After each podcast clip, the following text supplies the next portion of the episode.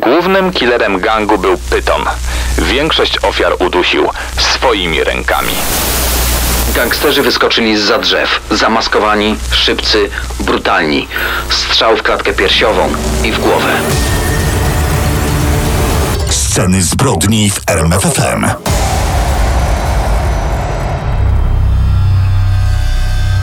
I tak rozmawialiśmy, ale to wszystko leci, leci, leci i zleciało. Zleciało, tak, zleciały opowieści mafijne. Nie pomnę, ile to razy spotykaliśmy się z Dziewiąty wami w raz niedzielny dzisiaj się wieczór. spotykamy. Naprawdę tak to liczysz Wszystko skrupulatnie? liczę, wszystko wiem. No to dziewiąte spotkanie w wakacyjnych scenach zbrodni, w opowieściach mafijnych i dziś zabójcze gangi. Daniel Dyk i Kamil Barnowski prezentują Sceny zbrodni w RMFFM. To już ostatni wieczór z opowieściami mafijnymi, czyli takim wakacyjnym projektem scen zbrodni. Dziękujemy za, za wszystkie wasze komentarze, za to, że byliście z nami w te niedzielne wieczory, że e, podsuwaliście te wszystkie tematy mm, związane z mafią w Polsce.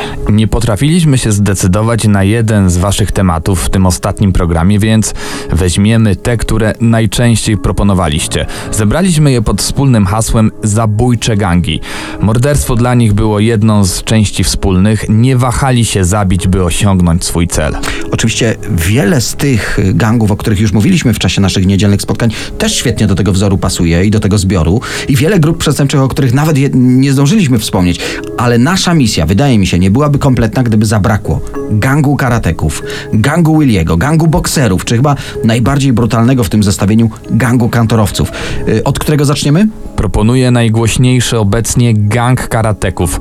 Właśnie ponownie trafili przed sąd, tym razem odpowiadać mają za niezwykle brutalne morderstwo sprzed 28 lat.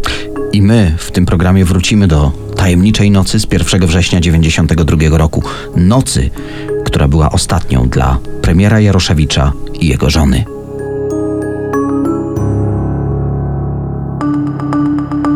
Teraz gang karateków i to też niewątpliwie jeden z najgłośniejszych dzisiaj gangów w Polsce.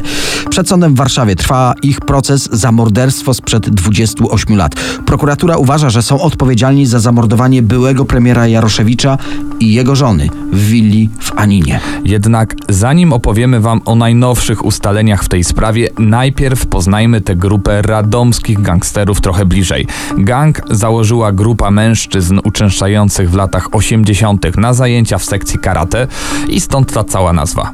Gdyby ktoś chciał się zapisać, sekcja już nie istnieje. Dodajmy, że działała przy Wyższej Szkole Inżynierskiej, której też już nie ma, ją zastąpiła Politechnika Radomska. Na zajęciach karate poznali się Dariusz S. oraz jak to się mówi szwagrowie Marcin B. i Robert S. Dziś wszyscy są już w wieku około emerytalnym. Główne postaci tej grupy to Dariusz S. z wykształcenia chemik po uniwersytecie, ale dla kontrastu Robert S. ledwo po zawodówce, za to z czarnym pasem i stopniem mistrzowskim w karate. On stanął na czele grupy. Dodajmy, że w przeszłości był komandosem, służył w pododdziałach specjalnych 6 Brygady Desantowo-Szturmowej w Krakowie i to właśnie on wpadł na łatwy sposób na dostatnie życie. Panowie będą napadali na willę. Na celownik brali głównie gotówkę i kosztowności, ale nie żadne obrazy czy rzeźby, żadne numizmaty czy jakieś zbiory, przy których sprzedaży mogliby zostać namierzeni. Poza tym musieliby korzystać z pośrednictwa paserów, a to tylko zmniejsza zyski i zwiększa ryzyko. Interesowała ich więc wyłącznie złota biżuteria, którą dałoby się przetopić na sztabki i tak właśnie robili po skokach, a sztabki złota legalnie sprzedawali jubilerom. Oczywiście karateków interesowały te najbogatsze domy. Wybierali je m.in. na podstawie reklam w lokalnych gazetach. Później takiego przedsiębiorcę brali na obserwację. No tak, skoki dopracowywali do perfekcji, prowadzili obserwacje przez co najmniej tydzień, czasem 10 dni, notowali wyjścia do pracy i powroty domowników, kiedy gasną światła w domu, no i wszystkie słabe punkty w ich zwyczajach, na przykład gdzie nie domykają okien na noc, albo czy zawsze drzwi zamykają na klucz. Jako, że byli wysportowani, nawet okna na piętrze były w ich zasięgu, potrafili wsunąć się przez niewielki uchylony lufcik. Zdarzało im się także na bezczelnego dzwonić do drzwi i udawać elektryków. Gdy już byli w środku, traktowali domowników stanowczo, ale zazwyczaj bez brutalności. Dobrze to powiedziałeś, zazwyczaj. No tak, wiązali sznurami, ale nie za mocno, podkładali poduszki pod głowy, by wygodniej im się leżało na podłodze w trakcie, gdy oni plądrowali ich domy. Był nawet przypadek, gdy podrzucili do skrzynki pocztowej pierścień z brylantem, gdy dowiedzieli się, że to pamiątka rodzinna o dużym znaczeniu sentymentalnym. Zwykle też odjeżdżali samochodami stojącymi na terenie posiadłości, które okradali, ale brali numer telefonu od właścicieli i po skoku dzwonili, gdzie samochód stoi, na której stacji benzynowej go pozostawili, tak żeby właściciel mógł sobie go odebrać. Samochodów nie potrzebowali. Oprócz tego nie korzystali z broni palnej, mieli ją przy sobie, gdyby miała pomóc, by zmusić domowników do posłuszeństwa, ale jej nie używali. Jednak był przypadek, gdy trafił swój na swego, byli karatecy napadli pod Poznaniem na dom byłego zapaśnika. I to wagi ciężkiej. Ten powalił komandosa i wtedy szef gangu karateków użył pistoletu. Zapaśnik zginął od strzału prosto w serce. Podkreślamy, że poza właśnie takimi epizodami nie byli nadmiernie brutalni. Dlatego, gdy skazano ich po raz pierwszy na wieloletnie więzienie, nie powiązano ich napadów rabunkowych z brutalnym morderstwem małżeństwa Jaroszewiczów, o którym powiemy już za moment w opowieściach mafijnych. No to powiedzmy, jak karatecy trafili do więzienia, tutaj trzeba zaznaczyć, mieli pecha. Albo nie dość dokładnie sprawdzili swój cel. Zatem 94 rok napadli w Górze Puławskiej koło Lublina na rezydencję należącą do Wiesława P. I tutaj standardowo skradli kosztowności warte kilkadziesiąt tysięcy złotych i odjechali jego Mercedesem. Wydawało się, że to typowa ich ofiara, młody przedsiębiorca sponsorujący żużlowców motoru Lublin. Okazało się, że Wiesław P., pseudonim Wicek, miał w półświadku. O pomoc w odnalezieniu przestępców poprosił nie policję, a swojego znajomego Andrzeja K., pseudonim Pershing. Tak, dobrze słyszeliście, szefa mafii pruszkowskiej. Kilka dni później Pershing związanych karateków dostarczył oczywiście Wickowi. Jak możecie się domyślić, Wicek okrutnie się zemścił. Razem z kolegą przez kilka dni torturował karateków, między innymi przewiercał im nogi wiertarką albo ciągnął za samochodem po kostce brukowej. Oni oddali mu cały zarobiony łup, a w dodatku zobowiązali się zrekompensować mu powiedzmy straty moralne i zapłacić 180 tysięcy złotych. Tak więc kolejne napady organizowali, by zapłacić ten dług moralny. Yy, Spieszyli się, już byli mniej dokładni, mniej ostrożni w planowaniu, więc policjanci łatwo powiązali kolejne włamania i wpadli na ich trop. Podczas pierwszego procesu gangu udowodniono im 29 napadów. Robert S. jako szef gangu otrzymał wyrok 25 lat więzienia. Jego szwagier Marcin B. oraz dyplomowany chemik Dariusz S. otrzymali odpowiednio kary 15 lat więzienia.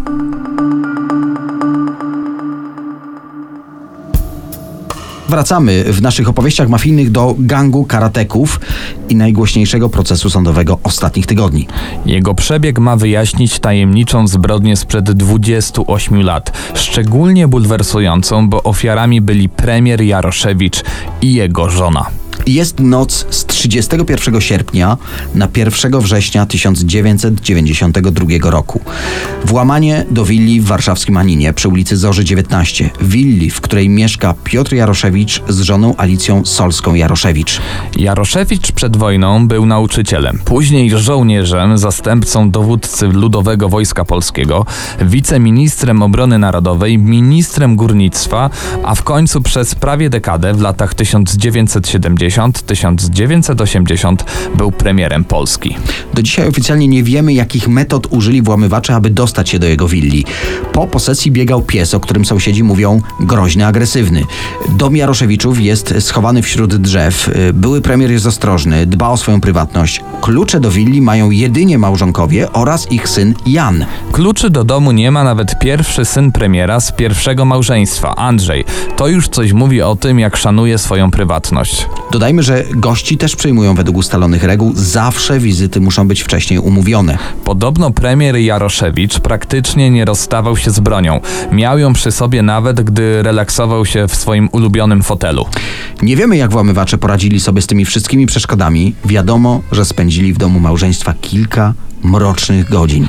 Piotra Jaroszewicza bestialsko torturowali. Przypuszcza się, że próbowali wyciągnąć od niego informacje o zgromadzonym majątku. W tym czasie jego żona leżała związana w łazience. Musiała słyszeć, co przeżywa jej mąż. Być może bardziej niż jego krzyki przeraziła ją nagła cisza. Według śledczych po prawie całej nocy tortur nad ranem włamywacze założyli na szyję premiera pasek i zacisnęli go przy użyciu ciupagi. Piotr Jaroszewicz został zamordowany. Przed wyjściem z willi któryś z włamywaczy bierze sztucer premiera, idzie do łazienki, w której leży jego żona, strzela do związanej kobiety w tył głowy. Ciała Jaroszewiczów odnajduje kilkanaście godzin później ich syn Jan. Y, Próbował się dodzwonić do rodziców przez cały dzień. Nie odbierali, więc zaniepokojony około 23 postanowił zajrzeć do willi i sprawdzić, co się dzieje. Śledztwo od początku zakładało motyw rabunkowy. Jednak książeczki czekowe zostały na miejscu, cenna kolekcja znaczków również, ba, nie zrabowano nawet biżuterii. W domu nie było śladów plądrowania, nie licząc bałaganu w gabinecie premiera. To zasugerowało, że włamywaczom mogło chodzić o jakieś ważne dokumenty. Może potrzebny był podpis Jaroszewicza. Zauważono, że jego prawa ręka nie była skrępowana. Dalej, przyjęto, że włamywacze weszli przez okno na piętrze, choć nie było na to żadnych śladów. A może były, ale zostały zatarte jak wiele innych. Dzisiaj wiadomo, że śledczy nie zabezpieczyli właściwie materiału dowodowego, nie zbadali nawet zamka w drzwiach, czy ktoś przy nim nie manipulował. Jeden ze świadków zeznał, że widział wychodzących z willi nad ranem dwóch mężczyzn i jedną kobietę, ale te zeznania śledczy zignorowali. Mijały miesiące i w tej sprawie pojawiło się więcej pytań niż odpowiedzi, a po Polsce zaczęło krążyć kilka hipotez. Jedna z nich mówiła, że Jaroszewicz miał mieć wiedzę o sobowtórach, których używali prominentni politycy PRL-u i nie tylko, w ogóle bloku wschodniego. Chciał tę wiedzę ujawnić. Czy to dlatego zlecono jego zabójstwo? A może chodziło o teczki? Każdy perelowski polityk miał podobno haki na innych. Przypuszczało się, że Jaroszewicz miał materiały obciążające wielu polityków lat 80., między innymi Wojciecha Jaruzelskiego i Czesława Kiszczaka. Ujawnienie ich mogło mocno zakłócić zachodzącą na początku lat 90. transformację systemową w naszym kraju. Pięknie określiłeś te, ten chaos, który panował wtedy rzeczywiście. Inny ciekawy wątek związany jest z archiwum pałacu w Radomierzycach. Wyobraźcie sobie, podobno Jaroszewicz, jeszcze jako oficer Ludowego Wojska Polskiego, miał przejąć tajne akta, które w tym pałacu pozostawili hitlerowcy pod koniec II wojny światowej. Akta, które miały kompromitować rządy kilku państw europejskich i oskarżać je o kolaborację z nazistami. Te akta trafiły do ZSRR po wojnie, a Jaroszewicz miał zginąć, by już nikt o tych przykrych, kompromitujących faktach nie mógł po prostu zaświadczyć. I takie teorie spiskowe mnożyły się przez prawie dwa lata. Po dwóch latach rozpoczął się pierwszy proces w tej sprawie. O morderstwo oskarżono grupę mężczyzn dobrze znaną policji. Włamywacze recydywiści Jan S., pseudonim Sztywny, Wacław K., pseudonim Niuniek, Jan K., pseudonim Krzaczyk i Krzysztof R., pseudonim Faszysta. To właśnie jego partnerka zeznała, że słyszała, jak grupa planowała napad w Aninie. W trakcie procesu miało się okazać, że owszem, planowali skok w Aninie, ale w zupełnie innej willi. W 2000 roku oskarżonych uniewinniono. Rok później w Polsce zaczął działać automatyczny system identyfikacji daktyloskopijnej, czyli odciski palców. Analitycy postanowili wykorzystać możliwości nowego systemu i w 2005 roku wznowiono śledztwo. Ale okazało się, że w aktach sprawy nie ma kluczowych dowodów. Zniknęły folie z odciskami palców, które zebrano tamtej feralnej nocy w willi Waninie. Udało się jedynie znaleźć zdjęcia odcisków z ciupagi, ale ich jakość nie pozwoliła ustalić ponad wszelką wątpliwość, do kogo one mogą należeć. Na kolejne lata sprawa obrastała kolejnymi hipotezami i może nigdy nie zostałaby wyjaśniona, gdyby nie dziennikarz Tomasz Sekielski. To on, badając sprawę porwania biznesmena z Krakowa, natrafił na zaginioną folię z odciskami palców. Tym razem udało się ustalić, do kogo należą. Dariusz S., wspomniany przez nas chemik z gangu karateków. To on te ślady zostawił. Ale przeskoczmy do 14 marca 2018 roku. Wtedy prokurator generalny Zbigniew Ziobro ogłosił, że zatrzymano trzech podejrzanych o zabójstwo małżeństwa Jaroszewiczów. Oprócz Dariusza S. zatrzymano także Roberta S. i jego szwagra Marcina B. czyli właśnie gang karateków. Dwóch z tej trójki miało przyznać się do winy. Z akt, do których dotarliśmy, wynika, że e, wszyscy wspólnie mieli torturować, a następnie zabić Piotra Jaroszewicza. Natomiast to szef gangu, Robert S., miał osobiście zastrzelić Alicję Solską-Jaroszewicz. Pół roku temu skierowano przeciwko tym podejrzanym akt oskarżenia, a dwa tygodnie temu przed Sądem Okręgowym w Warszawie rozpoczął się ich proces, który miejmy nadzieję wyjaśni po 28 latach wszystkie tajemnice tej zbrodni. Podkreślamy, wszystkie tajemnice, łącznie z prawdziwym motywem zamordowania premiera Jaroszewicza.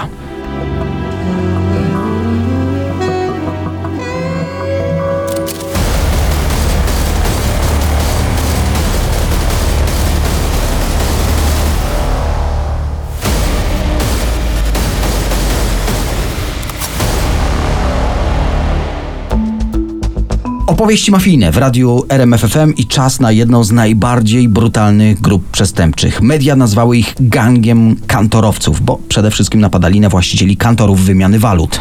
Duże pieniądze były tutaj najważniejsze, nie liczyło się życie ofiar. Gangsterzy po prostu strzelali, a dopiero później sprawdzali, czy było warto. No, rzeczywiście zdarzało się im zabić kogoś, kto miał mieć pieniądze, ale przy przeszukiwaniu ciała okazało się, że nie ma przy sobie żadnej gotówki. To był jednak wyjątek. Większość napadów była dokładnie zaplanowana. No to powiedzmy przez kogo? Na czele gangu stał Tadeusz G., wychowany na wsi, na gospodarstwie rodziców w Woli Jachowej. Sam został plantatorem truskawek w podkieleckim Radlinie. Żonaty, dwójka dzieci. Jakbyście spytali sąsiadów z zamiedzy, no zwykły facet. No, to dla sąsiadów musiał być szok, jak w 2007 roku Tadeusz G. został aresztowany i oskarżony o kilka zabójstw. Według sądu to on miał planować wszystkie akcje, a brudną robotę wykonywali Jacek P., pracownik zakładów zbrojeniowych oraz Wojciech W., pseudonim młody, bezrobotny, drobny przestępca, znany policji, a karany za paserstwo. Według sądu Tadeusz G. osobiście typował przyszłe ofiary. Prowadził dokładne obserwacje, by poznać zwyczaje właścicieli kantorów, a później precyzyjnie określał gdzie, kiedy i jak uderzyć. Zawsze dbał, by zapewnić kolegom dwie drogi ucieczki. Sam zaś trzymał się od akcji zazwyczaj z daleka. Jacek P., Wojciech W., oni zwykle używali broni automatycznej lub pistoletów z tłumikiem. Wybierali dni z kiepską pogodą, gdy albo padało, albo pruszyło. To zacierało ślady. Zawsze atakowali po zmierzchu, aby nie można było ich rozpoznać i co podkreślamy, najpierw strzelali, później szukali pieniędzy. Ta metoda trochę śledczym pomogła. Zawsze tak samo działali, to właściwie jak podpis przestępców. No, myślę, że przełomową sprawą dla śledztwa był napad w Myślenicach. Luty 2007 rok Stanisław P., właściciel kantoru, wracał do domu samochodem wraz z 30-letnim synem Łukaszem. Gdy już podjechali pod dom, syn wysiadł z pieniędzmi. Wtedy gangsterzy wyskoczyli za drzew. Zamaskowani, szybcy, brutalni jak zawsze. Łukasz P. już przy schodach domu dostaje postrzał w klatkę piersiową i w głowę. Jego tato nie zdążył nawet wysiąść z samochodu. Kilka strzałów rozbija szybę i trafia go w głowę. Wszystko trwa no dosłownie kilka sekund. Eksperci od balistyki ustalili, że jeden ze sprawców w biegu oddał 8 strzałów, z czego 5 trafiło do celu. No to musiał być jakiś wyszkolony wojskowy. Jako, że wcześniej na południe Polski doszło do około 10 podobnych napadów, presja mediów, strach właścicieli kantorów, no zrobiły swoje. Policja stworzyła specjalną grupę, która zajmowała się wyłącznie gangiem kantorowców. I ta grupa ustaliła precyzyjnie mapy podobnych zbrodni, porównano akta, portrety pamięciowe świadków. Prawdziwym przełomem było ustalenie, że używają pistoletu Skorpion i potem poszli tropem tej broni. Marzec 2007 trzy skoordynowane ze sobą oddziały antyterrorystów zatrzymują właściciela pistoletu Skorpion i współpracującą z nim dwójkę jego kolegów. Dla śledczych, no to musiał być szok, kto stoi na czele gangu. Tadeusz G.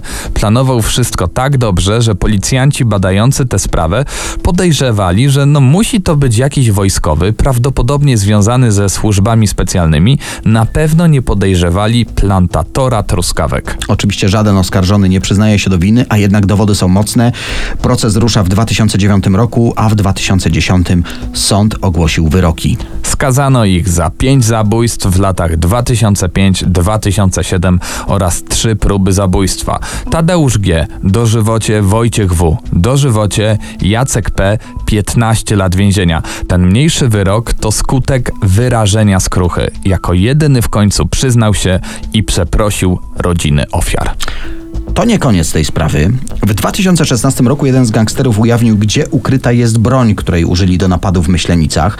To pozwoliło zatrzymać kolejnych pięć osób związanych z grupą kantorowców. Mieli mieć na koncie dodatkowo napady na kantory, włamania do sklepów, do hurtowni, napad na kierowcę tira i kilka kradzieży samochodów. I to też jeszcze nie koniec. W 2017 roku gang kantorowców usłyszał zarzuty zabójstwa kolejnych pięciu osób, a na ławie oskarżonych zasiadło już w sumie 14 osób. Sędzia w czasie ogłaszania wyroku powiedział: Te zbrodnie były niesłychanie okrutne. Żadne z tych zabójstw nie było konieczne. Osoby pokrzywdzone wydałyby przedmioty, które posiadały. Ale może być ciąg dalszy tej sprawy. Nowe zeznania jednego ze skazanych rzuciły światło na wiele innych niewyjaśnionych zbrodni, także z początku lat 90. Szef gangu kantorowców może odpowiadać za śmierć nawet 40 osób. Słuchacze chcą wiedzieć, e, jaka kolejna opowieść mafijna, o jakim gangu będziemy mówili. No tutaj trzeba przyznać, że ten gang idealnie pasowałby do poprzedniego odcinka, czyli zagranicznej konkurencji dla polskiej mafii. To ja może zacytuję y, na początek komunikat pomorskiej policji z 2004 roku.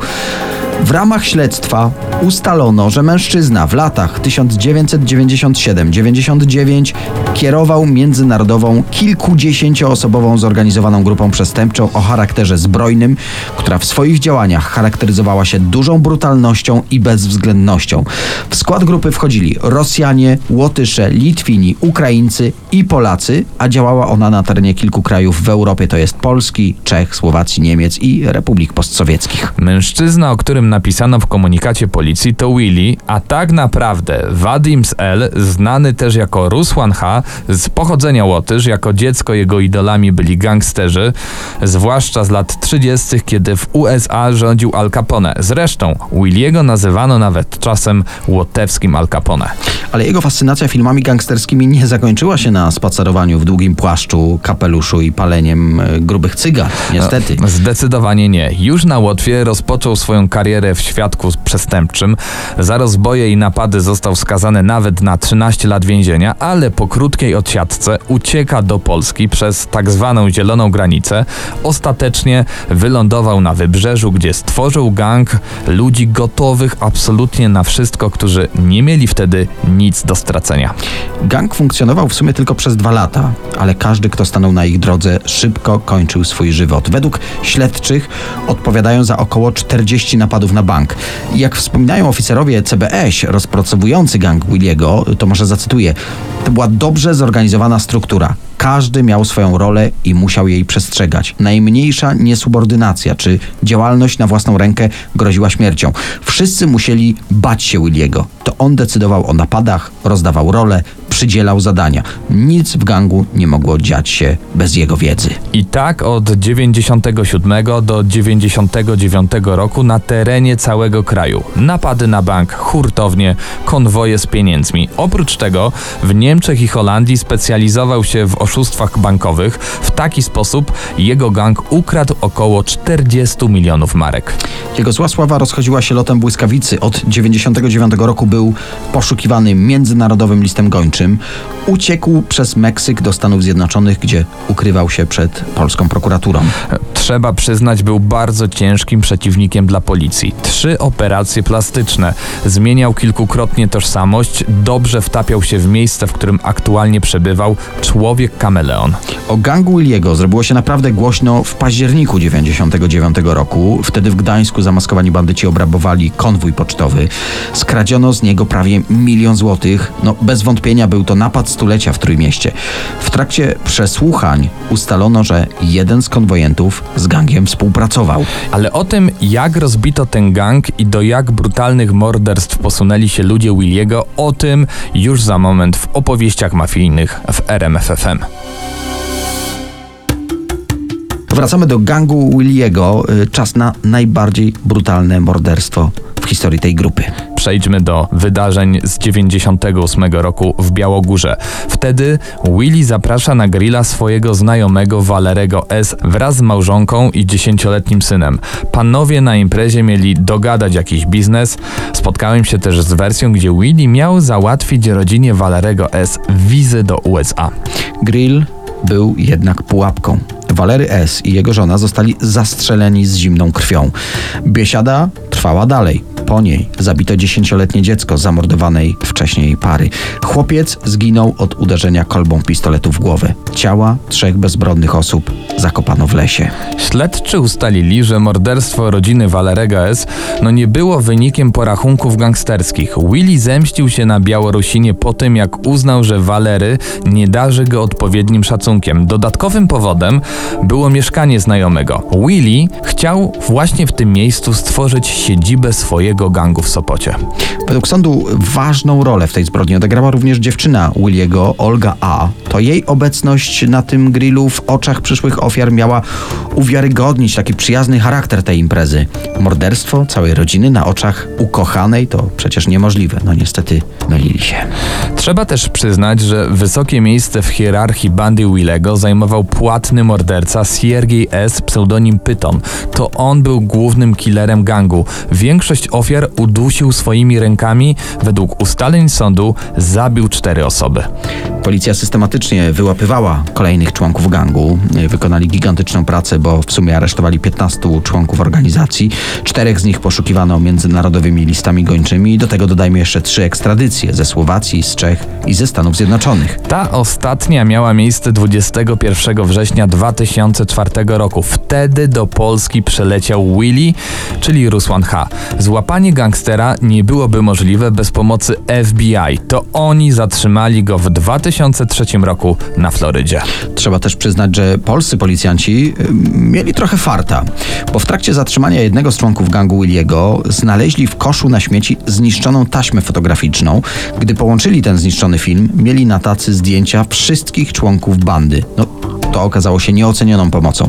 Podsumowując, w kwietniu 2009 roku Rusłan H., Wel Wadims L., Wel Łotewski ojciec chrzestny, Wel Łotewski Al Capone został skazany na dożywocie. Taka sama kara została wymierzona Siergiejowi S. pseudonim Pyton. Reszta gangu, w tym partnerka Williego Olga A., e, otrzymała kary od 10 do 25 lat więzienia. Na koniec warto dodać, że Willy odsiadując karę w więzieniu maluje bardzo dużo obrazów. Sprzedaje je znajomym, ale również na aukcjach internetowych, a specjalizuje się w portretach, karykaturach i abstrakcjach.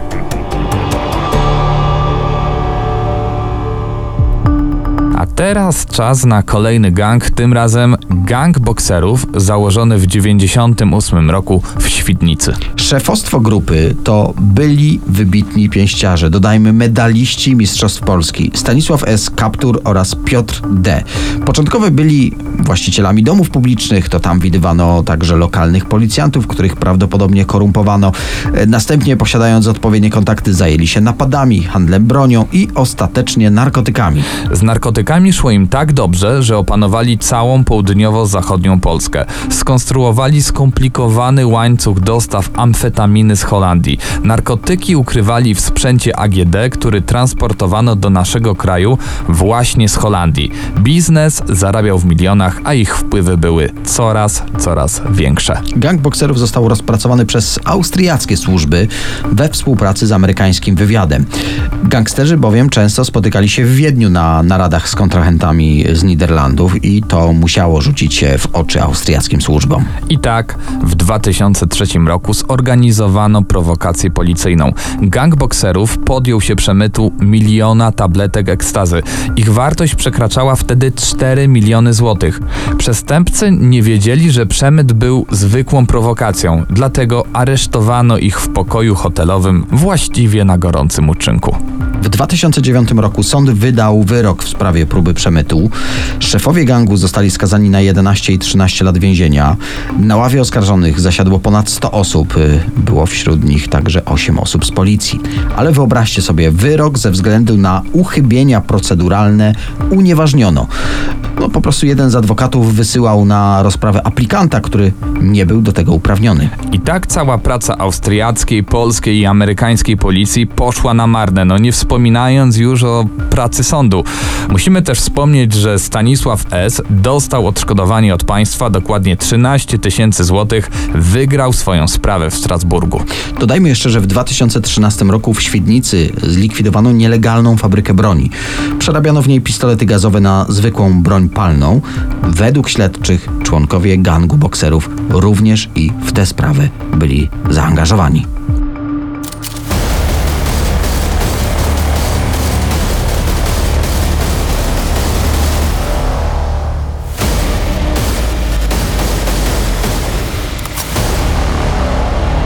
No i co? I, I to już dziewiąty odcinek nagrany, opowieści mafijne zakończone. No to, Ja teraz jak na to amerykańskich te akta filmach trzeba pozbierać. wyciągam tekturowe pudełko i trzeba wszystko tam pakować. Tak O, o paprotce nie zapomnij. Paprotka, o, no nie podlewana, ale jest. Kto wie, może kiedyś jeszcze do was powrócimy. Za dzisiaj w każdym razie bardzo dziękujemy. Daniel Dyk, I Kamil Barnowski. do usłyszenia. Być może. Ale ty niesiesz to pudełko. Płatni zabójcy, seryjni mordercy i sceny zbrodni w RMFFM.